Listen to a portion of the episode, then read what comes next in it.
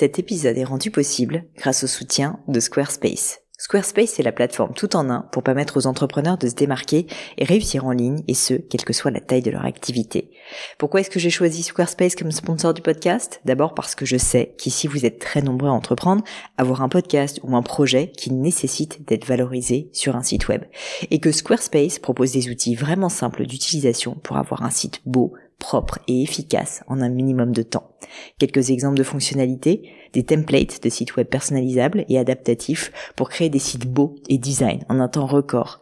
L'outil email, le nerf de la guerre pour développer votre activité et communiquer avec vos clients. Ou encore leur outil SEO intégré pour émerger sur Google sans être un produit métier. Alors si vous voulez donner à votre business toutes les chances de se développer, je ne peux que vous recommander d'aller sur le site squarespace.com. En plus, Squarespace vous offre moins 10% sur votre première commande de site web ou de domaine avec le code Pauline. N'hésitez pas et rendez-vous sur squarespace.com, code Pauline.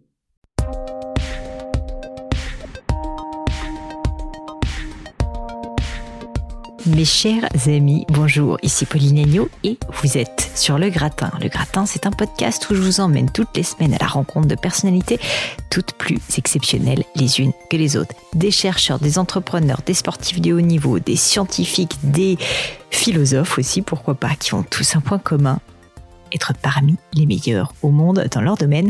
Et l'objectif dans cette histoire, c'est de vous aider via ces mentors virtuels à devenir la meilleure version de vous-même. Aujourd'hui, j'ai le plaisir d'accueillir sur le gratin Alexandre Camarasa, qui est joueur de waterpolo professionnel. Je vais d'ailleurs vous lire un bout de sa bio sur Wikipédia pour que vous puissiez avoir un petit peu plus d'infos à son sujet avant de commencer. Avant ça, si vous souhaitez le contacter, il est disponible sur tous les réseaux sociaux. N'hésitez pas donc à le contacter si l'épisode vous a plu. Alexandre Camarasa, je vous mets en tout cas les liens dans les notes de l'épisode, sur LinkedIn, sur Twitter, sur Instagram et aussi, je crois, sur Facebook. Je pense que ça lui fera plaisir et surtout ça vous permettra de voir l'envers du décor de qu'est-ce que c'est qu'être joueur de waterpolo. Alors qui est Alexandre Camassa Camarasa, pardon, né le 10 juin 1987 à Marseille, c'est Wikipédia qui nous dit, il est donc joueur français de waterpolo. Il évolue en club au Cercle des nageurs de Marseille, avec lequel il est champion de France à sept reprises quand même. Il est aussi d'ailleurs membre de l'équipe de France de waterpolo masculin. Alexandre a déjà participé aux Jeux olympiques, aux championnats du monde et évidemment aux championnats d'Europe. Mais en parallèle de ça, figurez-vous que l'une de ses particularités, c'est qu'il a une autre activité professionnelle puisqu'il est consultant chez KPMG. Ce qui m'intéressait avec Alexandre, c'est évidemment de comprendre d'abord le métier d'athlète de waterpolo, de comprendre ce sport, de comprendre tous les sacrifices qu'il va impliquer, mais aussi évidemment de comprendre comment est-ce qu'on mène de front deux activités professionnelles aussi intenses. Vous allez voir, c'est absolument passionnant. Et si j'en retiens quelques mots-clés, le plaisir du jeu, avant toute chose, le plaisir de partager et de jouer en équipe. Mais je ne vous en dis pas plus et laisse place à ma conversation avec Alexandre Camarasa. Alexandre, bonjour, bienvenue sur le gratin. Bonjour Pauline. Écoute, euh, merci euh, d'avoir accepté euh, l'interview. Un week-end, tu sors de l'entraînement, donc je suis très contente d'avoir réussi à te cueillir au sortir du bain, si je puis dire. Je sors de l'eau, encore mouillé. tu sors de l'eau. Écoute, justement, si ça te va, je voulais commencer par parler de ton, enfin, d'une de tes vies, puisque tu as plusieurs vies. La vie de, la vie de, je sais pas comment on dit, water polo, enfin, athlète de water polo. Poloiste. Poloiste. Et ben voilà. Et si ça te va, je veux bien que tu nous racontes un petit peu à quoi ressemblent tes journées en période d'entraînement. J'imagine que tu as peut-être des périodes où tu t'entraînes un peu moins, mais pour qu'on se rende compte, tu vois, que je me rende compte aussi, qu'est-ce que c'est que finalement ce métier d'athlète de water polo? Et j'aimerais surtout qu'on comprenne, tu vois, l'implication euh, que nécessite euh, cette passion en termes de temps et de sacrifice. Donc le water polo, c'est du bi-quotidien. Donc je m'entraîne 8h45 euh, midi le matin. Dedans, il y a à 8h45, on commence la muscu vers, et on finit vers 10h. Ensuite, on va dans l'eau. On nage beaucoup. Cette année, on nage beaucoup. On a la chance d'avoir Romain Barnier, euh, ancien entraîneur de Florent Manodou, qui nous, qui nous fait la natation. Donc en fait, tu, tu fais de l'entraînement physique. Je vais t'interrompre de temps en temps. Je suis désolé, mais tu fais de l'entraînement donc euh, muscu et ensuite quand tu dis entraînement natation, c'est vraiment euh, des longueurs. Ah oui, oui c'est longueur, c'est bonnet, lunettes et maintenant je mets même des palmes. c'est assez rigolo de, de me voir nager comme ça, mais mais j'ai vu ça sur ton compte Instagram que tu avais des petites palmes comme ça. Exactement. Ça me va pas du tout, mais ça m'aide à aller un peu plus vite. Et alors pourquoi les petits pourquoi les petites palmes Ça m'aide à aller plus vite en fait. Voilà. Comme on nage beaucoup, beaucoup, et que je suis un peu le, le, la personne âgée de l'équipe, j'ai demandé à, avoir ces petites palmes pour m'aider à être euh, en rythme. Voilà. Ça marche. Et donc euh, ensuite, on fait un petit peu de ballon, de, un peu de, de technique, de shoot. L'après-midi, moi, je pars à KPMG, mais on en parlera plus tard. Et le soir, c'est euh, retour 18h45, 21h, où là, c'est vraiment beaucoup de, de tactique, de contre-attaque, de répétition de, de gamme de jeu. Donc c'est une, une, belle journée. Mais, mais ça, euh, Alexandre, tu fais ça tous les jours que Dieu fait? Ouais, tous les jours. Et euh, si j'ai pas un entraînement, enfin si j'ai un entraînement qui saute dans la journée, là je vais devoir faire les soins. Euh, au bout de quelques années de haut niveau, j'ai beaucoup de blessures, donc il faut il faut entretenir la machine. Là aujourd'hui, on est dimanche et tu as été t'entraîner. Et, et, je voulais parler avec toi quand même de, de ce rythme que je trouve juste fou. Mm parce qu'en plus, on va en parler après, hein, mais tu travailles en parallèle de ça, euh, donc euh, c'est pas comme si le reste du temps tu dormais, quoi. Comment tu, comment tu arrives à trouver un rythme dans lequel euh, tu travailles autant? Parce qu'on mm. sait le sport ça fatigue quand même physiquement donc voilà pour réussir à récupérer. Est-ce que tu t'imposes des récup? Est-ce que ton entraînement peut-être t'impose des récup Très compliqué. J'avoue, je suis plus fatigué que les autres. J'ai un rythme de vie plus dur, plus en fait, j'ai pas de, de, temps mort. Les après-midi où mes coéquipiers dorment, moi, je suis, euh, je suis au travail. Donc, euh, ça, ça crée, ça engendre de la fatigue. Donc, euh, moi, j'essaie de, dès que j'ai un petit moment, même 10 minutes où je peux un peu souffler, j'essaie de les prendre, de, de me retrouver, de souffler, d'évacuer toute cette pression. Et c'est reparti. Bon, par contre, j'ai fait une croix sur ma vie sociale. Je sors pas, je bois pas, je fume pas. Voilà. Et les week-ends, je me repose. Je vais vraiment à l'essentiel, quoi c'est euh, le water polo, euh, KPMG et bien entendu ma famille qui est important. Bah écoute, je te remercie d'autant plus d'avoir accepté l'interview mm. parce que là, j'imagine que tu n'as qu'une envie, c'est d'aller faire une sieste en ce dimanche après-midi. Non, j'ai envie de jouer avec ma fille qui est à côté, là, mon petit bébé de 18 mois. Donc, euh, Mais du coup, ce que tu dis, c'est ça quand même, c'est qu'en fait, tu es obligé de prioriser parce que mm. quand on a une passion euh, qui est plus qu'une passion en fait c'est une euh, vocation enfin c'est ta ta vie. Tu t'es es, obligé quand même à un moment donné de faire des choix. Complètement. Mais je, je le vois hein. je mais c'est un choix aussi que, que j'impose à ma famille. Par exemple ma femme le, soir elle aimerait bien aller faire un petit restaurant ou quoi. Moi j'arrive le soir de l'entraînement. Après une journée comme ça j'ai juste une envie c'est mmh. de me mettre sur le canapé de rien faire quoi de me coucher de me reposer donc oui, c'est un choix, c'est des sacrifices pour, pour moi et pour, pour ma famille.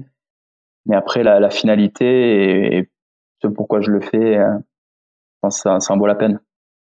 C'est quoi pour toi le sacrifice le plus dur? Ben Là, c'est euh, ben, de pas trop voir ma fille. Voilà, c'est très compliqué. Mmh. Avant, quand, quand elle était pas là, ce petit bout de chou, ça allait. Mais là, euh, j'aimerais bien être le, plus possible avec elle, la voir grandir. Et quand je pars longtemps en stage, c'est compliqué. Heureusement, maintenant, il y a les nouvelles technologies où on peut arriver à faire euh, la vidéo, mais c'est pas pareil. Là, par exemple, un, truc tout bête, mais elles sont allées au parc et c'est la première fois qu'elles faisaient les, les petits les petits camions euh, automatiques là, je sais pas comment ça, les petits manèges. Ouais. À 18 mois, comme une grande. J'ai eu la vidéo, j'étais fier d'elle, mais j'aurais voulu participer. C'est un truc tout, tout bête, mais être avec elle, la voir grandir. Mais c'est sacrifice aussi pour elle plus tard, pour qu'elle soit dans les, les meilleures conditions possibles. Pour, euh, ben, je vais lui offrir tout ce qu'elle qu'elle désire en fait. C'est aussi pour elle que je fais ça.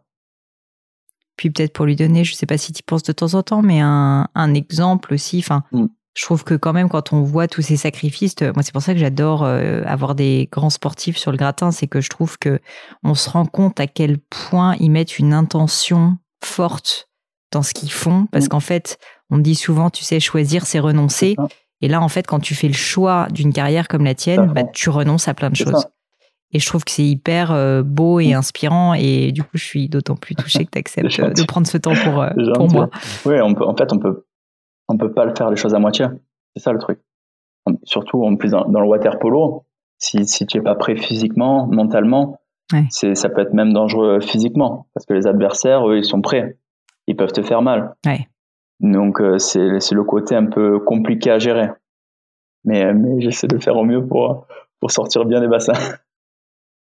Justement, si ça te dérange pas, Alexandre, on, en parlait juste avant de commencer en off là, et je te disais que alors j'avais joué vite fait deux trois fois au water polo et que j'avais trouvé que c'était juste le sport le plus dur de la terre. Bon, faut dire que je mesure 1m60 donc ça aide pas trop, mais euh, mais je trouvais ça vraiment très très dur et euh, je voulais te demander euh, si pour les personnes qui nous écoutent qui ne connaissent pas ce sport, tu pourrais nous expliquer en quelques mots le principe en fait tout simplement. C'est comme du handball sur un terrain inondé joués par des joueurs de rugby, en fait, qui nagent très vite, qui ont une belle endurance et qui, euh, ont des, beaux shoots aussi. Voilà, c'est très physique, beaucoup d'allers-retours, beaucoup de combats. Il y a beaucoup de judo, surtout à mon poste où c'est vraiment une prise de position, donc il y a de la lutte.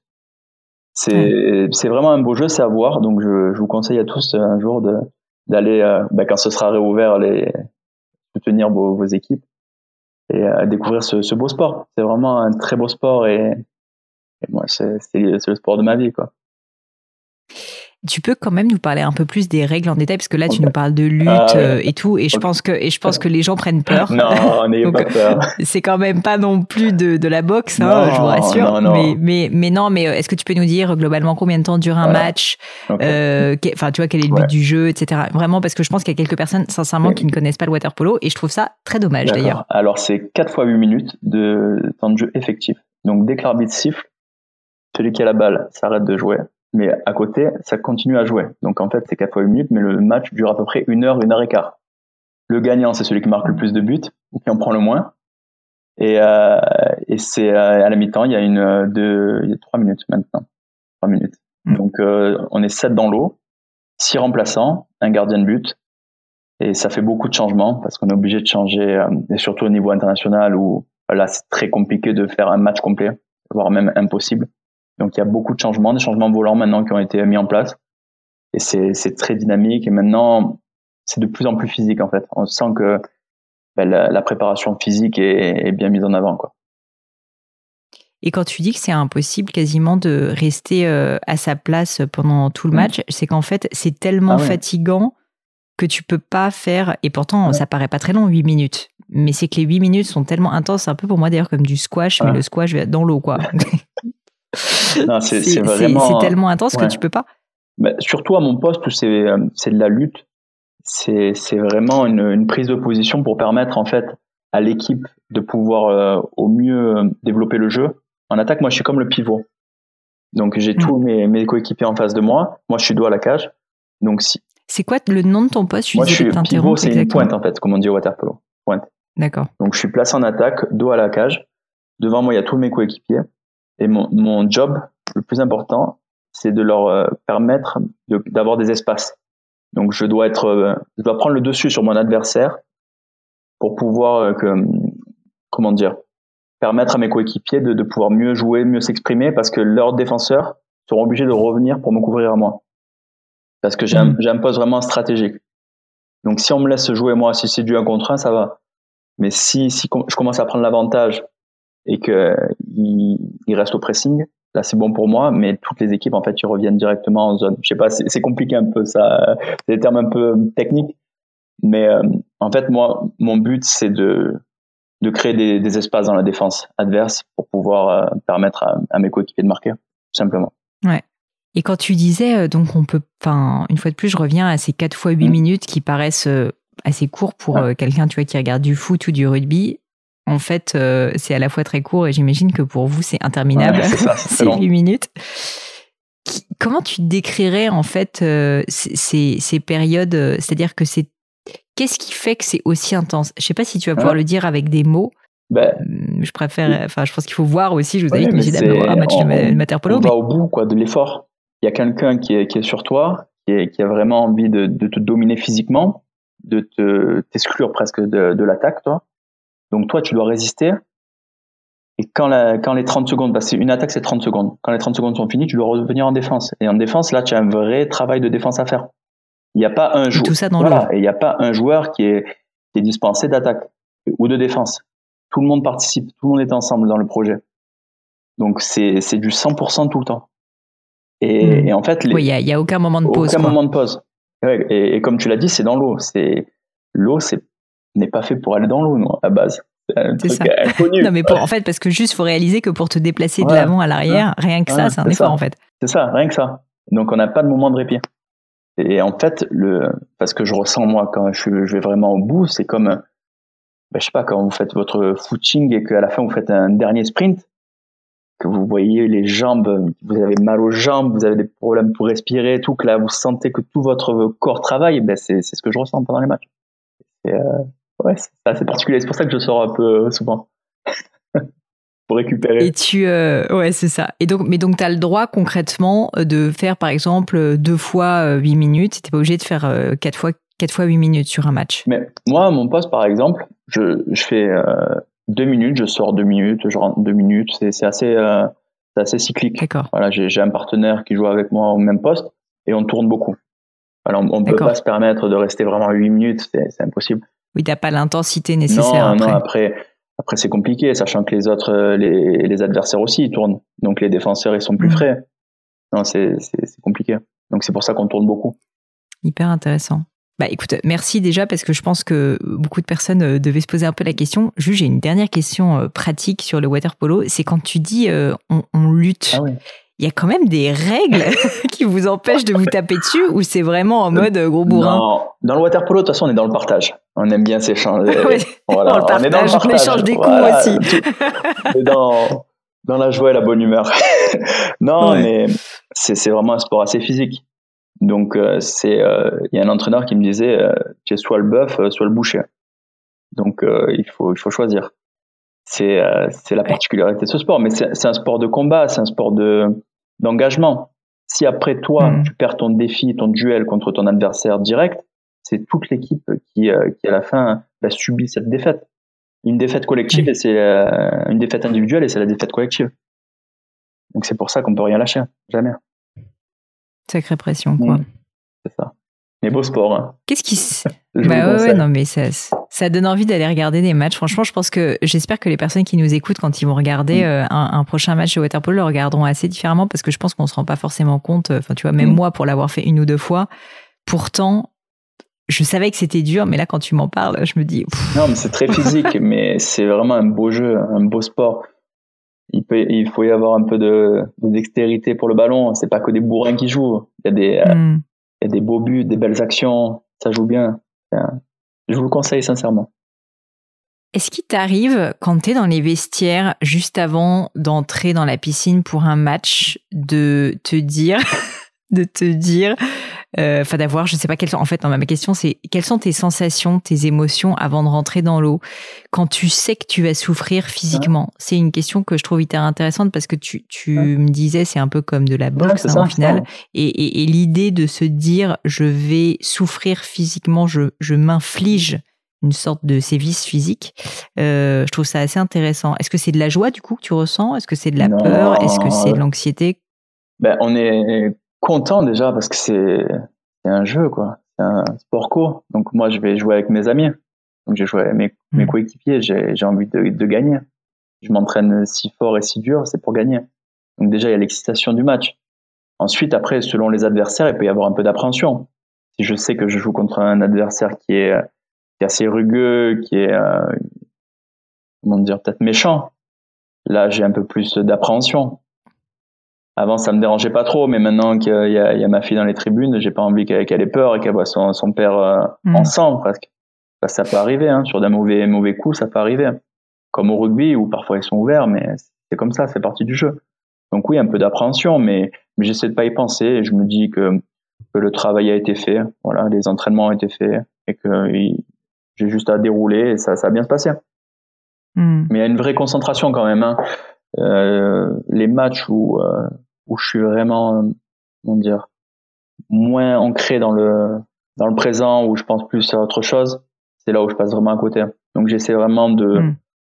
de me retrouver, d'essayer de, de, visualiser même les actions, faire un peu de sophrologie, comme on appelle ça, de, de, de visualiser avant les les ballons qui pourraient venir, les les situations, essayer de me mettre vraiment dans de vivre cette situation, même de l'imaginer, de fermer les yeux, de savoir un peu euh, ben, les, réactions que je pourrais avoir, comment je pourrais tirer. En fait, je donne des informations directement à mon cerveau. Quand, une fois que l'action se passera, parce qu'elle se passera, c'est des actions de base, là, il sera prêt directement. J'ai hmm. l'impression d'enclencher un peu mon cerveau à, ça. J'allais te demander justement, c'est hyper intéressant que tu me parles de, cette euh, tu vois, prépa mentale, hmm. quoi. Si tu avais des rituels justement de concentration. Parce que c'est tellement court que tu n'as pas le droit à l'erreur. Tu es obligé d'être direct dans le match. C'est ça. Et donc, comment tu fais pour tout de suite passer de je suis dehors dans le vestiaire à je suis à 400% Vraiment, en fait, il faut, il faut se, se ressourcer. Vraiment, il faut pas se laisser euh, gangréner par les énergies négatives extérieures. Quand je suis dans le match, c'est fini, il n'y a rien qui compte autour, je suis vraiment focus, c'est parti. moi, j'ai mon petit euh, rituel, je vais dans le vestiaire, j'appelle ma mère tout le temps. Ou qu'importe l'endroit, j'appelle ma mère. Ma mère, elle me dit, tout va bien, fais ta place, fais ma place, et c'est parti. Je mets le peignoir, le maillot, on est parti monte au bord du bassin, je vois les adversaires et là c'est là que ça commence un peu à monter. quand on les mhm. voit pas, ça, va, on les a vus en vidéo plein de fois, mais et quand ils sont au bord du bassin et que tu te dis voilà, tu es chez toi, par exemple si on joue à domicile, tu te dis tu es chez toi, tu peux pas te permettre de perdre quoi, comme ça. Et, et surtout je pense à tous les sacrifices que je fais et je me dis c'est pas possible, c'est maintenant et c'est à toi de, de prouver que tu es là. C'est une petite prépa mentale euh, un peu Madine Camarasa, mais c'est celle qui me, pousse depuis des années. Voilà, j'ai envie de, montrer à, ma famille bah, qu'ils soient fiers de moi aussi. C'est un, moteur. Mm. Moi, je joue beaucoup avec le cœur, en fait. C'est ce qui me motive et, j'ai envie qu'ils soient fiers, qu'ils soient heureux. Et le sport, ça procure tellement de belles sensations. J'ai envie de, quand je marque, qu'ils soient heureux, qu'ils sautent de joie. J'ai envie de leur procurer ça. C'est ça aussi un de mes objectifs et c'est, je le mets aussi dans la prépa mentale. Ouais, je comprends. Ça t'arrive de temps en temps, enfin, ou ça t'est arrivé de, pendant un match, être envahi par d'autres pensées? Tu sais, euh, moi je te dis, je fais de la course à pied. En course à pied, tu penses à plein de trucs quand même globalement, parce que c'est long, quoi. Mais toi, je me dis, c'est court, t'as pas le temps. Enfin, tu devrais pas le faire. et, ça t'arrive de temps en temps? Et t'arrives à chasser ces idées? Le truc, c'est que, par exemple, en water polo, quand tu loupes une action, quand il y a un but tout fait, tu le loupes, ça peut te, venir te hanter ça peut, tu peux te dire non, je suis pas bien, qu'est-ce qui se passe? En fait, dès que tu laisses ton cerveau commencer à prendre le dessus, hmm. c'est fini. Il va commencer à te dire tu es pas bon, aujourd'hui tu es pas bien, tu as mal l'épaule. Et en fait, il faut pas l'écouter. L'action se termine, tête dans l'eau. Moi, je souffle. C'est un travail vraiment de respiration. J'essaie de, de me ressourcer, de me reconcentrer, de me dire allez, la prochaine, c'est la prochaine, ce sera bon. J'essaie de toujours essayer de, de voir le positif en fait. Le positif, c'est le plus important. Oui, tu peux pas t'apesantir sur le petit échec que tu viens de vivre. Non, parce que euh, le match continue. Tu peux pas me dire oh non, j'ai loupé. oh non, je suis pas bon. Non, non, non. si je loupe, moi, je dois revenir en défense. Donc, j'ai pas le temps de me dire oh là là, de me prendre la tête. Oh, non, non, je suis déjà reparti en défense. Le tout avec un cœur à 190. C'est ça, tout rouge, fatigué. Mais non, en gardant le sourire par contre. ouais, ouais, je vois ça. Euh, Alexandre, euh, du coup, c'est hyper intéressant, mais comment est-ce que tu es arrivé dans cet univers du water polo? Qu'est-ce qui a fait qu'un jour tu t'es retrouvé dans un bassin à devoir sauter dans tous les sens pendant 4 fois 8 minutes pour, euh, pour, pour marquer des buts et pour faire ce fameux pivot? Parce que c'est quand même bah, c'est pour ça d'ailleurs que je te pose toutes ces questions sur le water polo. C'est pas non plus le sport le ah, plus commun. Donc, qu'est-ce qui a fait que tu es tombé dans la marmite du water polo? Bah déjà à Marseille, on a la chance d'avoir un beau littoral. Il y avait les calanques et quand j'étais vraiment jeune, j'adorais aller dans l'eau. Tout le temps, j'étais à l'eau. Et ma mère, elle m'a dit bon, Alex, on va te faire passer le, le test à l'école de natation du Cercle Nageur de Marseille. Donc euh, j'ai commencé le fameux, le fameux et j'ai jamais quitté. Donc j'ai fait mon test et c'est un, un, ancien grand champion, c'était Alex Jani, il a été recordman du monde, je crois. Bon, il me fait, il me, il était immense, je me rappelle. Moi, j'étais tout petit. et en fait, il me dit, bon, Alex, tu vas me faire 50 mètres à fond. Et après, si tu es bon, on te garde. C'est comme ça, il me dit. Oh, j'ai fait le 50 mètres le plus rapide de ma vie. J'ai dû mettre une heure et quart. Mais j'avais tellement mis de cœur. Il m'a dit, bon, allez, Alex, tu continues avec nous. Et depuis ce jour, je suis jamais parti de ce club. Donc, j'ai mmh. fait quatre ans de natation. Et un jour. Donc, tu as commencé par la natation en réalité. C'est dur hein, de se dire ça. Mais après, j'ai retrouvé la lumière. Vous inquiétez pas, j'arrive, j'arrive au water polo. et en fait, l'entraîneur de natation, quand on faisait une belle séance, il nous jetait un ballon de water polo. Et c'était la récompense. moi, je me suis dit, bah, et j'adorais ça. J'adorais le water polo, j'adorais faire les passes, jouer avec mes, mes amis. Euh, Je me suis dit, mais comment c'est possible? Je peux le faire tous les jours. Peux faire du water polo tous les jours. Il y a une section hein, au Cercle Nageur de Marseille. Il y a une section.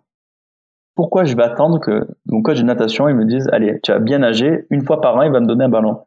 Là, j'ai mhm. dit non, c'est pas possible. J'ai dit, écoutez, je, je, vais, je vais aller m'amuser. J'ai dit, j'ai envie de m'amuser. Le côté ludique, le côté sport d'équipe, c'est ce qui me manquait parce que nageur, c'est très compliqué. Compter les carreaux, c'est vraiment. C'est ça, j'allais dire. Euh, tu es quand même seul avec toi-même quand tu nages, quoi. C'est très compliqué. En plus, ils n'ont pas beaucoup de compétition. Les échanges que j'ai avec les nageurs du cercle, c'est compliqué pour eux de se remettre dedans parce que eux, ils ont une compétition tous les, les six mois presque. Moi, j'ai une compète chaque, chaque week-end. Chaque week-end, je dois être prêt. Mm. Eux, c'est une vision plus long, le, long terme. C'est plus compliqué. Donc, euh, non, non, c'est. Après, je me suis mis au water polo et j'ai plus bougé du cercle. J'ai été prêté un an à Aix-les-Bains, mais je m'entraînais quand même au cercle. Et après, je suis revenu et, voilà, je, je, suis là. T'es là aujourd'hui. Exactement à quel moment, euh, je ne sais pas s'il y a un moment d'ailleurs ou si ça s'est fait de manière complètement euh, naturelle, mais à quel moment en fait est-ce que tu passes de je suis au cercle, je fais du water polo, tu vois comme un enfant fait du sport dans un club, à en fait j'en fais quand même une carrière euh, d'athlète à dimension internationale. Ou ben même enfin on peut le dire tu fais des compétitions championnat de France championnat d'Europe etc à quel moment est-ce que en fait tu du coup fais un choix de vie qui va être aussi impliquant quand on sait tous les sacrifices que tu fais aujourd'hui? Moi, ça s'est fait vraiment naturellement. En fait, euh, dès que j'ai eu mon bac, euh, j'ai commencé à m'entraîner deux fois par jour. Euh, je me suis dit c'était le moment en fait de pouvoir aller au bout. Et, et, donc je me suis dit ben écoute, je vais je vais essayer d'aller bah, d'aller au, au plus loin possible quoi. Je me suis dit allez euh, tu tu tu as fait les sélections jeunes en équipe de France quand tu étais euh, en 14 ans, 15 ans, bon, j'ai fait toutes les sélections jeunes mais je voulais aller euh, en équipe de France A. Je voulais faire les Jeux olympiques, c'était mon rêve. Donc je me suis dit allez tu vas t'engager dans cette voie, ça va être compliqué, beaucoup de sacrifices mais mais tu vas tu vas aimer cette vie et, et ce sport va te changer à jamais, il va t'apprendre tellement de belles choses et ça va te ça va te construire et je serai euh, bah, l'homme que je suis, je dois en grande partie à ce, sport qui m'a tout, tout apporté. Quand tu as, pris ce, cette décision, quand tu as fait ce choix, euh, en fait, tu disais, tu venais de passer ton bac, mm. donc ça veut dire que par rapport à d'autres parfois euh, enfants sportifs où en gros euh, clairement depuis qu'ils ont 5 ans tu vois ils ont décidé qu'ils voulaient faire ça. Toi j'ai l'impression que c'était pas le cas. Qu'est-ce que qu'est-ce que tu voulais tu te rappelles si tu voulais faire autre chose quand tu étais petit? Enfin si tu avais d'autres rêves bah, je voulais être astronaute. C'était quoi ta vision? Astronaute. Je voulais être astronaute après chirurgien après écrivain. Mais euh, non vraiment ça s'est fait naturellement. Tu savais pas ce que tu non je savais pas du tout. Et jusqu'à il y a pas si longtemps que ça je savais pas ce que je voulais faire de ma vie. Moi j'aime jouer avec mes amis. C'est ça mon mon sport, mon métier. C'est beau de se dire ça. Mon métier, mhm. c'est c'est quand même pas mal avec mes amis, faire un, sport euh, ludique. Non, c'est ça. C'est c'est euh, comment dire? Voilà, ça s'est fait comme ça naturellement. Voilà, j'ai pas forcé le destin en disant je vais m'entraîner fort, fort, fort. Non, je, je me suis entraîné fort, pas pour être professionnel, mais pour moi personnellement progresser. Je me suis pas dit euh, quand j'avais 15 ans je vais être pro. Non, 15 ans, euh, je voulais gagner ma place, je voulais être en équipe de France jeune, je voulais faire quelques matchs avec l'équipe euh, l'équipe 1 de mon club. C'est tout. Je n'allais pas au-delà. Et dans les moments difficiles, parce que mmh. j'imagine qu'il y en a, euh, ah, bah, ça peut être d'ailleurs, tu vois, le, tant des échecs évidemment dans le cadre du water polo, mmh. mais aussi bah, le fait, comme tu disais, de pas passer assez de temps avec ta famille et tout. Ça, ça t'est déjà arrivé d'avoir des doutes, de te dire pourquoi tout ça? Est-ce qu'il mm. t'est arrivé à un moment donné, parce que ça fait quand même un moment maintenant quand même que, je sais pas depuis combien d'années d'ailleurs que tu joues vraiment à, niveau professionnel comme ça? Depuis euh, mes 19 euh, ans, 19 ans, 18-19 ans. J'ai 33 ans, ça fait, euh, quelques temps. Ça. Et donc, est-ce qu'il t'est déjà arrivé d'être assailli par ces fameux doutes qu'on a tous dans nos carrières, mais où toi, en fait, en plus, c'est tellement intense, une fois de plus, j'en reviens vraiment à ça, que si t'es pas à 100% motivé, bah en fait, tu jettes l'éponge, quoi. Bah, ça m'est arrivé, ouais. Les, blessures, les blessures. La, la période la plus compliquée pour moi, c'était après les Jeux Olympiques. En fait, je suis arrivé aux Jeux Olympiques, j'étais blessé, j'avais euh, les hanches euh, vraiment abîmées, j'avais une pubalgie. Donc, euh, après les Jeux Olympiques, été obligé de faire trois opérations. Trois, opérations. On m'a opéré les deux hanches et on m'a opéré la pubalgie. Et donc passer de, de l'euphorie olympique à Rio avec tous les athlètes français, c'est la joie, c'est la fête. Euh, voilà, c'est le sport, c'est ma compétition que j'ai toujours rêvé. C'est exceptionnel. À ne plus pouvoir te lever de ton canapé, le silence, le silence, ça c'était compliqué. Plus pouvoir marcher même, j'arrivais pas, j'arrivais. Silence parce ah que seul. Seul, seul, je me suis retrouvé seul, seul, pas d'appel, rien. Là, c'est l'équipe, elle avance, elle. Hein. Mais toi, tu te retrouves seul. C'était compliqué. Mais j'ai rien lâché encore une fois. Je me suis mis des, petits objectifs. Alors, un premier objectif, c'était arriver à mettre mes chaussettes tout seul. Bah, pendant longtemps, j'ai, pas mis de chaussettes. Mais, mais c'est un objectif euh, tout bête. Mais euh, objectif court terme, objectif moyen terme, objectif long terme. Voilà, le court terme, c'était réapprendre à marcher. C'est juste ça. j'arrivais pas. C'était vraiment compliqué pour moi.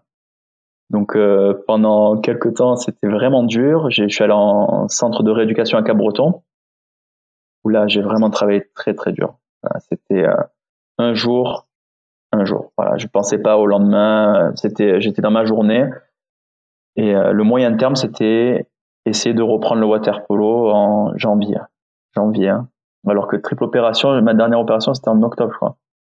Donc c'était un délai assez serré. Assez court, ouais. Mais euh, j'ai réussi. Hein. J'ai réussi. Le délai long terme, c'était faire le championnat du monde je crois que c'était euh, dix mois plus tard. Et je les ai fait. Voilà, c'est m'accrocher.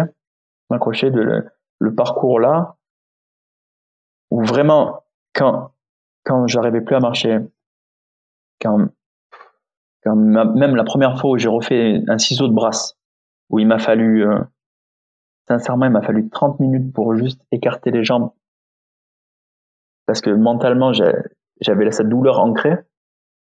Mm. Là, là, j'ai, là, j'ai douté. Je me suis dit, mais Alex, ça peut pas marcher, tu n'arrives pas à faire un ciseau et toi, tu veux faire le championnat du monde euh, l'été. Mais tu es fou. Oui, oui, j'ai douté, mais et je me suis accroché. Et c'est pour ça, je, ce qui, m'a maintenu, c'était de, de, voir le côté positif sur chaque jour. Chaque jour, j'essayais de voir un truc positif. Voilà, mm. si, euh, si par exemple. Euh, un petit progrès. Un petit progrès. Voilà, je m'accrochais à ça. Si, si par exemple la veille, j'arrivais à faire. Euh, au début, je faisais, mais. Quand je dis 25 mètres juste de ciseaux et j'avais mal, je mettais une heure. Le lendemain, j'essayais de faire 26 mètres, 27 mètres. J'essayais de m'accrocher. Et ces petits, comment dire, ces petits succès ont fait qu'à la fin, j'ai pu bah, faire ces, ces, gros championnats à la fin. Voilà, c'est. Mais cette période, elle était vraiment compliquée. Vraiment compliquée. En fait, c'est un gouffre entre. Bah, tu es aux Jeux Olympiques et d'un coup, tu sais plus rien. Tu au... Ouais, c'est ça. C'est passé, comme tu disais, de l'euphorie au désespoir, quoi. Désespoir. Compliqué. Très, très compliqué. Mais ça m'a, ça m'a forgé. Mon caractère, après, quand je t'arrive ça, bon, tu peux, tu peux avancer tranquillement. C'est tes cicatrices après qui te, forge, te forme et maintenant, pour, pour m'atteindre, il faut y aller. Si on continue à parler de ce sujet, est-ce que, euh, est-ce que du coup, tout ça, tout ce que tu as appris, enfin, on sent que c'est profondément ancré en mmh. toi, tu penses que ça a changé qui tu, qui tu es entre euh, le Alex, euh, bah, justement, d'il y a 10 ans, quand tu étais un peu la fleur au fusil pour l'amour du sport, et puis maintenant, on sent que tu sais vraiment pourquoi tu le fais. Exactement. Non, non, ça, je, sais exactement pourquoi je fais tous ces sacrifices. À l'époque, c'était juste, euh, bah, je voulais être le meilleur, je voulais, je voulais gagner. Maintenant, je veux faire, je veux être le meilleur, je veux gagner, mais surtout, je veux, je veux montrer à, à ma fille un bel exemple, à ma famille que tous ces sacrifices n'étaient pas faits pour rien. Voilà, c'est, il y a vraiment beaucoup de choses derrière, quoi. Et j'ai aussi envie de, de montrer aux, aux, jeunes que c'est possible. Par exemple, avec mon, mon double parcours water polo et études, voilà, j'ai envie de leur prouver mm. qu'ils peuvent le faire. Et je les pousse à mon club. Je leur dis, euh, quand ils ont le bac, c'est pas fini, quoi. Il faut aller au bout et continuer surtout le, le water polo et les études, parce qu'on peut le faire. C'est très compliqué. À ce stage-là, on a envie d'une chose, c'est d'aller faire la fête. Bon, en ce moment, c'est un peu compliqué, mais à 20 ans, on a envie de faire la fête. Mais je leur dis, on peut faire les deux. Et il faut, s'accrocher. Parce que moi, je sais que ça m'a beaucoup apporté. Voilà, sortir la tête des bassins. Et, ça m'a permis euh, de voir autre chose.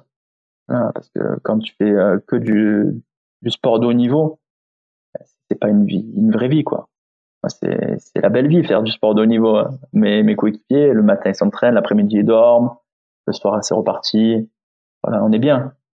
Il y a une autre vie derrière ça. Et, et, et, y être et rencontrer des personnes si exceptionnelles. Hein.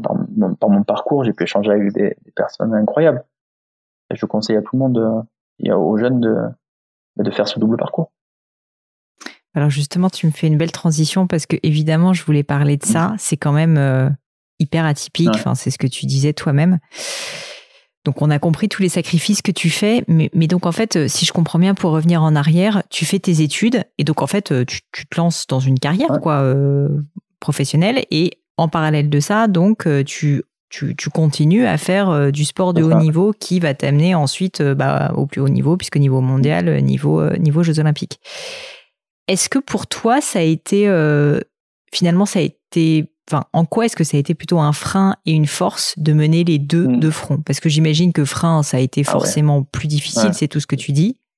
Mais tu as l'air de dire que ça a été aussi, c'est aussi un atout d'une certaine manière. J'imagine au niveau peut-être du water polo, mais aussi beaucoup au niveau de ton job. Bien sûr. Après, c'est euh, comme comme tu as pu le remarquer, c'était vraiment dur. Voilà, quand, quand je me suis lancé, j'ai commencé en fait par un, par du droit. J'ai un master 2 en droit des affaires. Et le, le, problème en France, et maintenant je pense que ça, ça commence un peu à changer, c'est qu'au début, voilà, j'étais un étudiant parmi tant d'autres.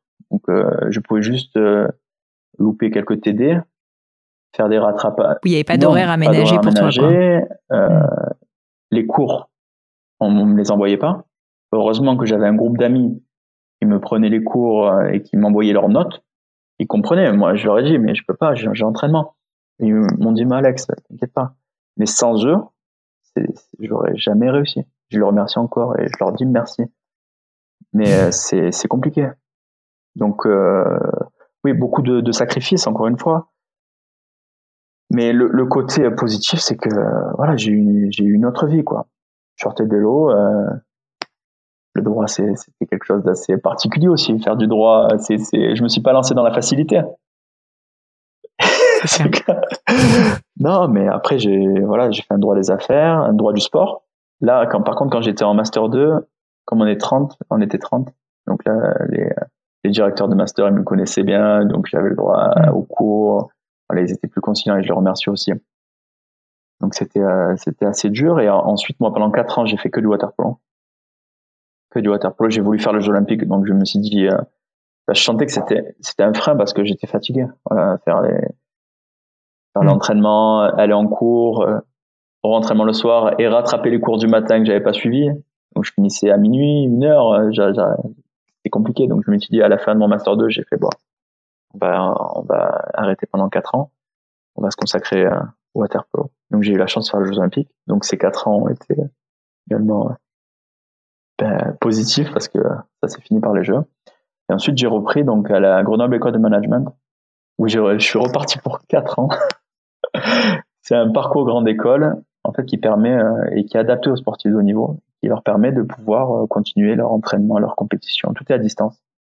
Donc le le parcours normal c'est en deux ans et donc le split et on fait en quatre ans. Voilà. Et donc euh, voilà, j'ai fraîchement diplômé l'année dernière. À, 30, à 32 ans. Merci. Non, mais c'est ça qui est intéressant parce que finalement, euh, c'est que c'est pas une reconversion parce que tu avais, avais, déjà mm.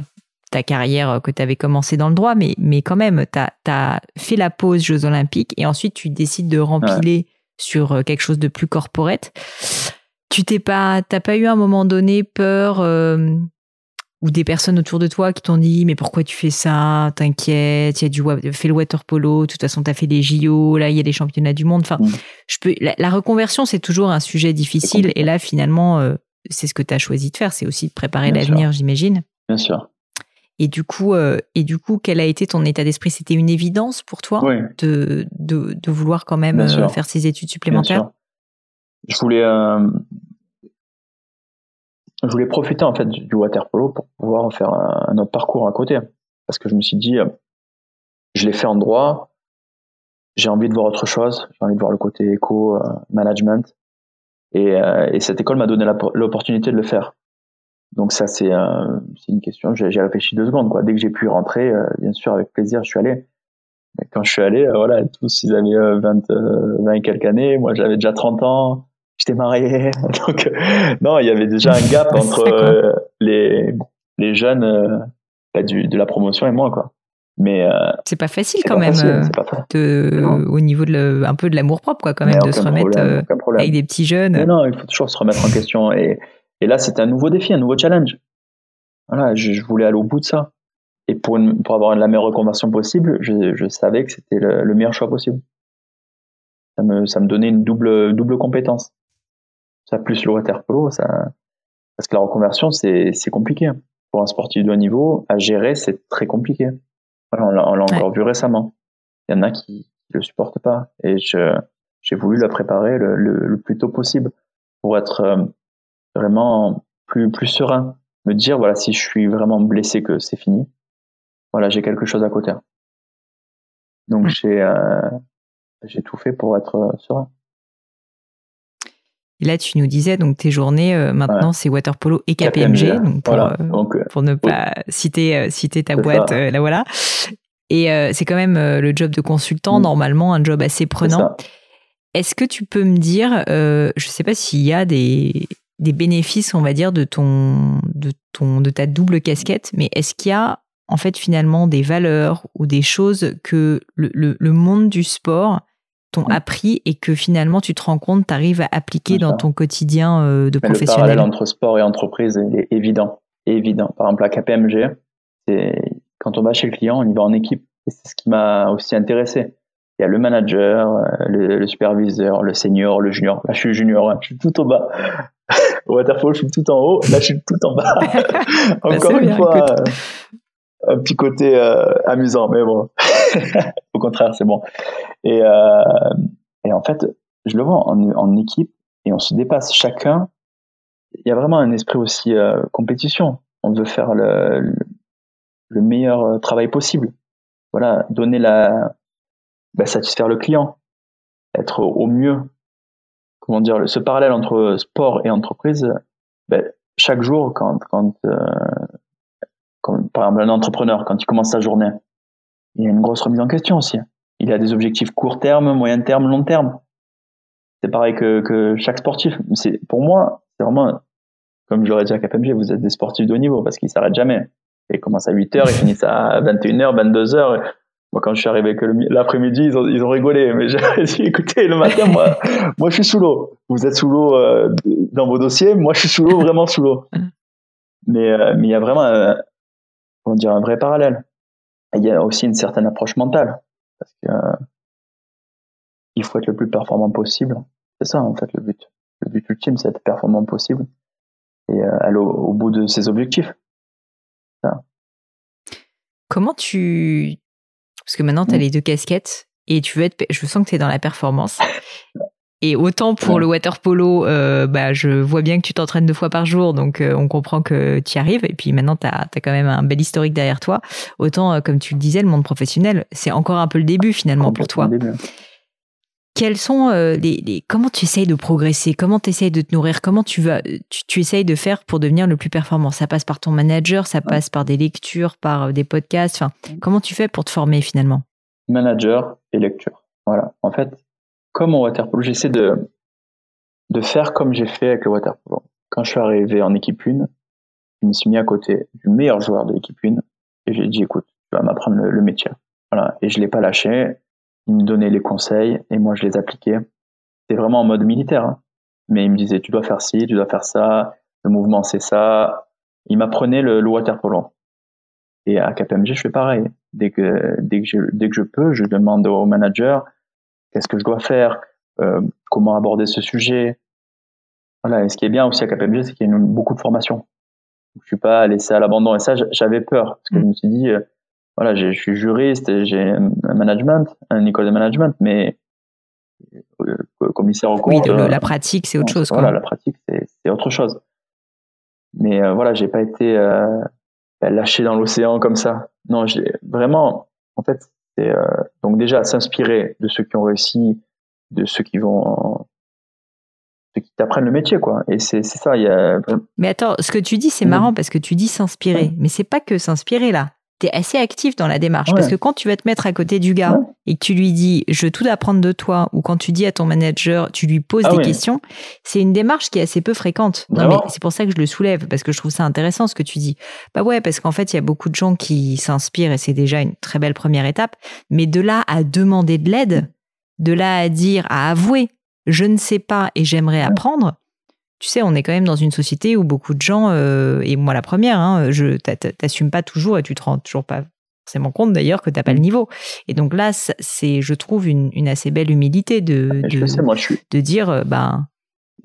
Je, je, suis junior en fait, je suis junior débutant, donc je suis au bas de l'échelle, je peux que progresser.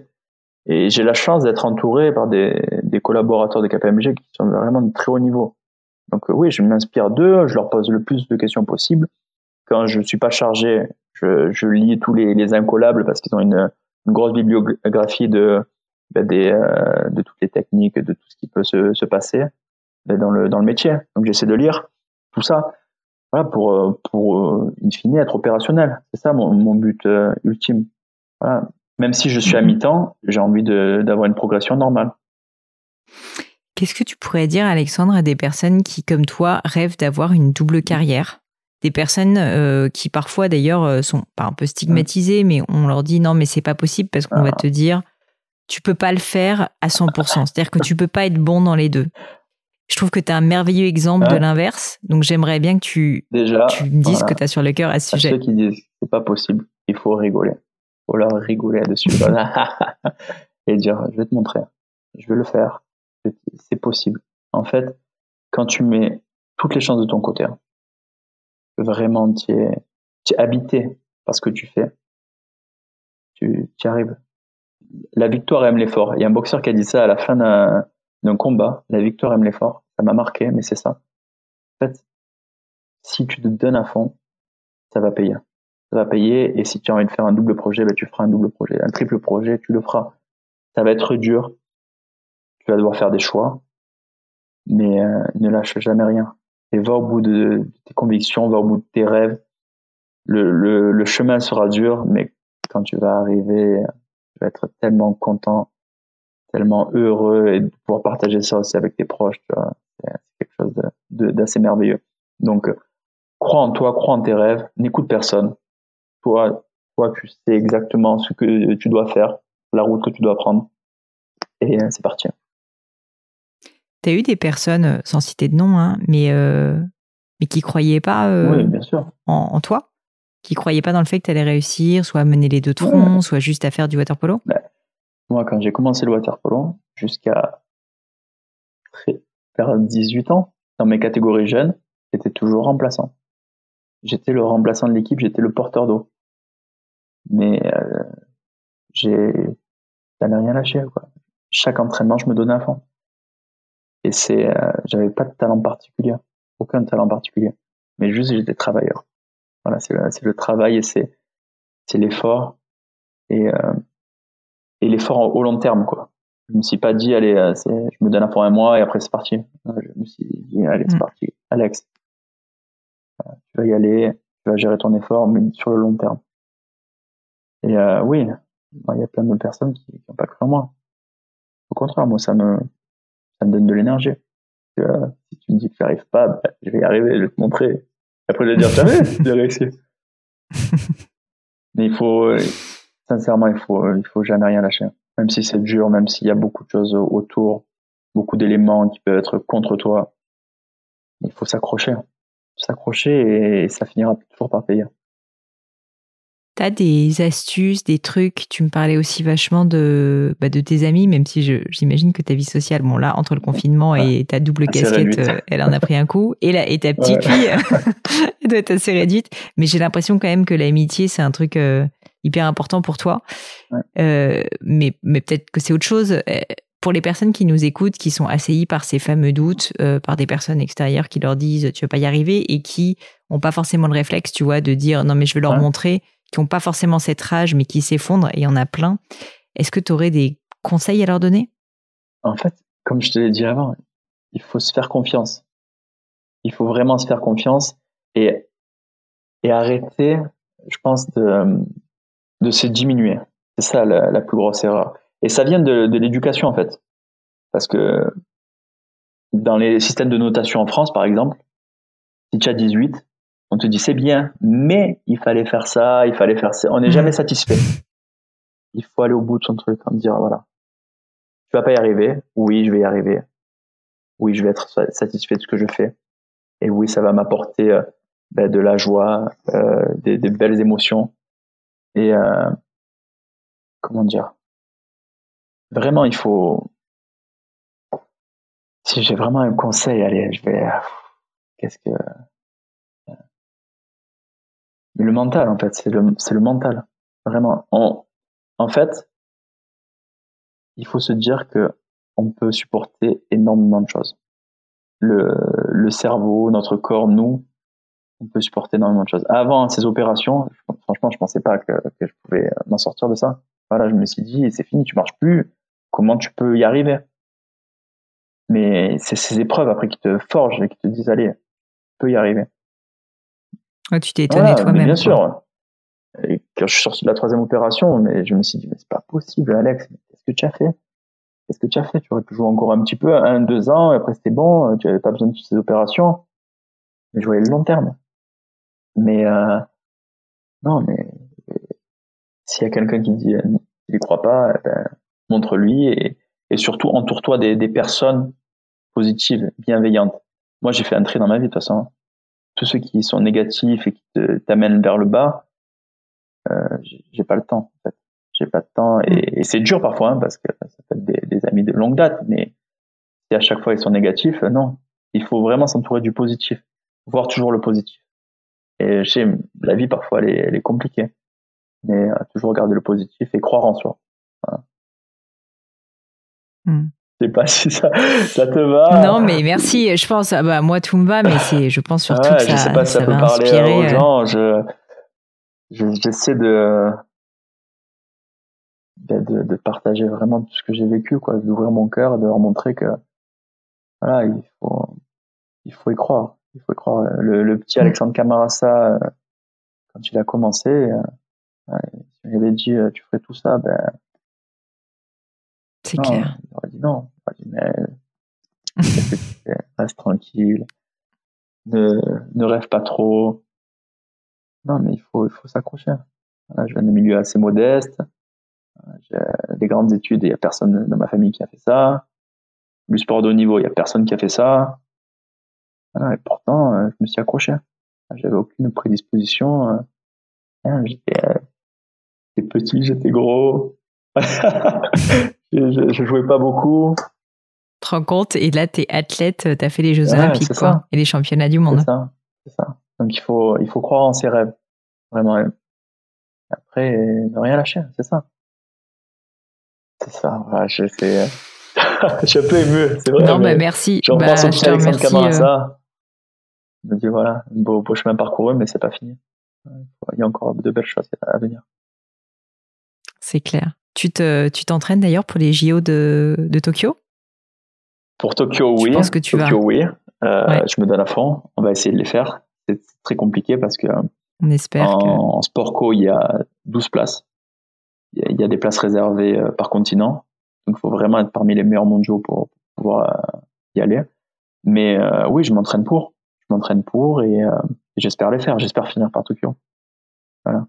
Mm. Paris, c'est un peu loin pour moi. Je suis un peu vieux et, et je sens que même d'un point de vue professionnel, si, euh, si je vais jusqu'à Paris, euh, d'autres portes se fermeront euh, professionnellement parlant. Donc, je pense que je suis allé au bout du, du water polo. Bah écoute, si tu arrives à faire deux JO dans ta vie, c'est quand même déjà pas même mal. Un, c'est très bien, je suis content. C'est clair. Parce que ça faisait 24 clair. ans qu'en fait le water polo n'avait pas été qualifié. C'est ouais, fou. 24 hein. ans quand on s'est qualifié. Donc déjà, c'est un exploit. C'est clair. Alex, pour arriver au bout du gratin, je termine en général euh, par des questions que j'appelle le crible du gratin. Euh, tu as déjà répondu à certaines d'entre elles euh, un peu dans, dans, le fil des questions que je te posais, mais il y en a une que j'aime bien, c'est est-ce qu'il y a une maxime, des mots de sagesse, une citation qui t'ont particulièrement marqué et que tu pourrais du coup partager avec nous? Celle que je c'est la victoire aime l'effort. Si tu, la victoire aime l'effort. C'est un boxeur, je, je m'en souviens plus son nom. Mais ça m'a marqué. Il faut, si tu veux gagner, il faut t'entraîner. Voilà, si tu veux progresser euh, professionnellement, ben, il faut se lever l'âme tous les jours, il faut y aller. Il faut rien lâcher. Il faut être. Euh, pas de secret. Non, pas de secret. Ça tombe pas comme ça. Si, si euh, au début de ma carrière, j'avais attendu que, que la pomme tombe, elle serait jamais tombée. C'est moi qui suis allé la chercher. Mm. J'ai pris l'échelle et je suis allé monter, j'ai coupé la branche et j'ai tout pris. je suis un gourmand, donc j'ai tout mangé. J'aime bien l'image. J'aime bien l'image. C'est ça, il faut, il faut y aller. Il faut y aller. Ça, on va rien nous donner dans tous les cas. On ne donne rien. Il faut aller le chercher, il faut aller le prendre. C'est ce qu'il faut. Euh, c'est le plus important. Aller prendre les choses. S'il y avait quelque chose qui était à refaire, que ce soit dans ta carrière euh, chez KPMG, enfin pro, on va dire, dans le water polo, au niveau personnel aussi, mm. qu'est-ce que tu ferais différemment? Rien. Vraiment rien. Voilà, je suis euh, content que j'ai fait. Euh, je suis resté dans le, club de cœur. même si j'ai eu des propositions pour jouer à l'étranger, mais j'ai toujours voulu jouer pour mon club Marseille. Quand j'étais gamin, je, rêvais d'intégrer cette équipe. là, j'y suis. J'entends ma fille qui dit papa, ça me fait rire. non, mais voilà, je ne changerai pas après le parcours universitaire très heureux parce que j'ai accompli. Et euh, la reconversion à KPMG, non, je suis très content, très content. Voilà, je changerai pas grand vraiment. après, euh, on peut avoir des, des, des regrets. Ah, tu te dis, euh, euh, profiter un peu plus, faire plus de resto, euh, profiter de la vie, mais je le ferai plus tard? pour l'instant, là, je suis concentré sur, sur mes objectifs. Focalisé. Focus, tout le temps. Il y a une question que j'aime bien, je te préviens, elle n'est pas facile, c'est euh, est-ce qu'il y a une croyance, quelque chose dans lequel tu crois euh, profondément et qui pourtant tu constates est controversé ou qui n'est pas tenu pour acquis par d'autres personnes C'est-à-dire que, je sais pas, euh, quelque chose où tu te rends compte que le monde autour de toi est plutôt, euh, enfin, t'es plutôt pas d'accord avec le monde autour de toi. Euh, je sais pas si ça, s'il y a quelque chose qui te vient en tête. Pas d'accord avec le monde autour de moi. Dis-moi par exemple, ce serait quoi pour toi? Bah, j'ai eu, euh, j'ai eu par exemple euh, sur le podcast quelqu'un qui m'a dit, euh, moi je, je ne crois pas que les personnes plus âgées sont plus sages. Par exemple, il dit en fait qu'il y a des les biais cognitifs font que au final on ne s'assagit pas vraiment avec le temps. Tu vois que ah l'expérience ça compte. Tu vois que contrairement à la pensée populaire en fait ça c'était Fabien Olicard on ne croit pas vraiment on, on, ne devient pas plus sage avec le temps. Ou ah tu vois enfin c'est mais bon il y a peut-être rien mais tu vois ça peut être des choses comme ça, hein, où euh, il y a des personnes. Euh, bah, tu vois, euh, enfin, par exemple, là, un autre épisode, mon qui n'a pas encore été diffusé à l'époque où on nous parle, c'est de dire je ne crois pas dans la spécialisation. C'est-à-dire, je crois pas que pour être le, je crois pas au fait que être 100% spécialisé sur un sujet permet uniquement d'être le meilleur, tu vois. C'est-à-dire que il pense au contraire, un peu comme toi, peut-être que butiner sur plusieurs bah, sujets permet de se nourrir plus. je ne pense pas que je ne crois pas que la spécialisation soit la, meilleure des choses. Parce que par exemple pour le bah, water polo, je sais que m'a servi. C'est aussi mon parcours euh, universitaire, voir autre chose, échanger. Parce que si j'avais fait que du water polo, j'avais vu que du water polo, ben, je serais enfermé dans ce monde du water polo. Et là, d'avoir vu autre mm. chose, d'avoir échangé avec d'autres Tu penses que ça t'a vraiment aidé Tu aurais des, un exemple concret de en quoi ça t'a aidé, une décision que tu as prise peut-être euh, à cause de ça? Après, peut-être c'est dans le sport. C'est euh, dans, la, dans la prépa mentale ou si, hmm. Mais après, ça, ça, se, ça se recoupe quand même avec le waterpolo, vu que c'est la prépa mentale et le sport et l'esprit, ça, ça va ensemble. Et euh, après, qu'est-ce que tu pourrais te dire Spécialisation. Compliqué cette question. Hein. Je vais, je vais prendre un joker, j'appelle un ami. tu vas y réfléchir, tu vas y réfléchir, tu me diras plus tard. Bon, et puis ma dernière question, c'est une question que j'aime beaucoup parce que j'adore lire et du coup, j'espère que, que tu vas pouvoir me répondre. Mais est-ce qu'il y a un livre qui t'a particulièrement marqué, qui t'a particulièrement plu euh, et que du coup, tu pourrais partager avec nous? C'est plutôt des livres. J'adore les, ah. les biographies de sportifs de haut niveau. Ça, c'est ma grande lecture. Donc, ça va de Mike Tyson à Martin Fourcade, en passant par Usain Bolt. Euh, voilà, c'est. Ah, je savais pas qu'il avait une biographie, ouais, Usain Bolt. Ah ouais? Ouais. Ah bah écoute, Mike Tyson, on m'a déjà dit à plusieurs reprises qu'elle était mm. géniale. J'avoue que je l'ai pas encore lue, mais il paraît qu'elle est assez, euh, assez extraordinaire. C'est bien de voir un peu, euh, avant d'être en haut de, du classement mondial, d'être le meilleur au monde, ils ont connu comme tout le monde des doutes, des défaites. Voilà, ils sont, ben, surtout par exemple Tyson, il a une histoire folle. Où il est passé, c'est quand même incroyable. Enfin, il a il fini meilleur boxeur du monde et peut-être de tous les temps pour, pour les puristes. Non, mais euh, j'aime bien m'inspirer de ça. Et là, là, je commence à euh, bah, Thierry Henry, par exemple. Thierry Henry. Euh, ah, pas mal. Moi, j'adore, j'adore le personnage. C'est vrai qu'on oublie tant, on oublie souvent que quelqu'un qui a été champion du monde n'est pas né champion du monde et qu'il a commencé nul comme tout le monde et qu'il a peu à peu gravi les échelons quoi. Exactement, il a, cru, il a cru en ses rêves, il a cru en, lui-même et il a, il a dit allez, c'est parti. Et c'est très inspirant. Moi, j'aime bien, c'est une, une, lecture. Eh ben, écoute, ça me donne envie d'ouvrir le, le, bouquin sur Mike Tyson. Donc, euh, merci beaucoup, Alex. Euh, et puis, merci de façon générale pour ton temps parce que c'était hyper, euh, hyper riche. Et je te remercie d'avoir été aussi sincère et d'avoir autant partagé. Merci à toi. Pour, pour les personnes qui souhaiteraient entrer en contact avec toi, te suivre, euh, suivre aussi l'actualité du, du water polo, euh, qu'est-ce qu'il y aurait comme ressources? Où est-ce qu'on peut te retrouver? Sur euh, Instagram, LinkedIn, Twitter, Facebook, je suis un peu partout. Instagram, c'est Alexandre, c'est, Alexandre je me rappelle pas si c'est. C'est Alexandre Camarasa tout attaché. je crois. Ouais. En tout cas, je mettrai les liens. Donc Insta, LinkedIn. Ouais, j'essaie de partager, j'essaie de faire découvrir ce beau sport. Vraiment, c'est, c'est, ça, me tient vraiment à cœur de montrer que c'est un beau sport. N'hésitez pas à, regarder ou à y jouer. Si vous passez par Marseille, dites-moi, on fera un water polo ensemble. Je vous promets, on sera gentils. non, mais vraiment, c'est important de, de, montrer que bah, ce sport existe, euh, qu'il y a beaucoup de personnes qui, euh, qui, jouent, euh, il y a beaucoup de sacrifices derrière. Et malgré euh, le, le, peu de médiatisation peu de, de moyens qu'il y a derrière, mais on joue vraiment euh, bah, avec le cœur. Quoi. Ça n'a pas été encore gangréné par l'argent. Ouais, c'est clair. c'est clair. Et juste Alex, pour des personnes justement qui aimeraient euh, voir des matchs de water polo, t'aurais un conseil à donner quoi? Juste tout bêtement YouTube, euh, tu trouves des super matchs sur YouTube ou Ouais, sur YouTube il y a, mais là il y a une plateforme qui s'appelle Sport Hall, je crois, qui, qui retransmet les, les matchs de, de Pro A en direct. Donc euh, voilà, c'est une, une, bonne chose. une bonne opportunité. très très bien. Donc euh, là, par exemple, on joue demain et je crois que c'est en direct sur Sport Hall. Voilà, contre Douai. Cool. Contre les, les, les ch'tis. les ch'tis viennent à Marseille. Les ch'tis, les ch'tis descendent à Marseille. Trop bien. Bon bah Alex, merci pour ton temps. Mm. C'était hyper euh, hyper sympa. Et puis j'espère à, bientôt. bientôt. En tout cas, merci à vous. J'espère que, que ça vous a plu. Et en tout cas, n'hésitez pas à me contacter ou quoi si vous voulez voir du water polo. Eh bien, avec grand plaisir. Merci Alex. Et voilà, fini pour aujourd'hui. J'espère que l'épisode vous a plu. Merci d'avoir passé tout ce temps avec moi. Et quelques petites choses avant de vous quitter. D'abord, si vous cherchez les notes de l'épisode avec toutes les références, bah, c'est simple, allez directement sur le blog du podcast. Donc c'est www.le-du6gratin.fr. Vous trouverez normalement toutes les infos dessus. Aussi, si vous souhaitez me contacter pour me poser d'autres questions, que je mettrai d'ailleurs peut-être un jour sur le podcast, ou me proposer de nouveaux invités, ou juste me faire un feedback, me proposer un livre, peu importe à la rigueur, et bien surtout, n'hésitez pas à le faire. J'aime bien répondre. D'être assez active sur les réseaux sociaux et en particulier sur LinkedIn et sur Instagram qui sont mes deux réseaux sociaux de prédilection.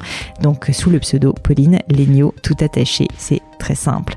Dernière chose, un truc qui compte énormément pour moi, et je sais que c'est pénible à faire, mais vraiment ça compte, c'est si vous me laissez une note 5 étoiles, ou que vous parlez du podcast autour de vous, ou que vous mettez un avis. Et la note 5 étoiles, c'est en particulier sur Apple Podcast, sur iTunes. Pourquoi? Bah, Parce que c'est là qu'il y plus d'écoute, et avoir des notes, en permet de donner plus de visibilité au podcast. Donc vraiment, vraiment, n'hésitez pas. Et si on est si nombreux aujourd'hui à écouter le gratin, euh, à faire partie de cette communauté, bah, c'est grâce à vous et justement à toutes ces personnes. C'est plus de 3000, 4000 personnes qui ont à chaque fois pris le temps de mettre des notes. Donc ça m'aide beaucoup et merci à eux. Comme à chaque fois, vraiment un grand, grand merci de m'avoir écouté jusqu'ici. J'espère que l'épisode vous a plu et je vous dis à très bientôt.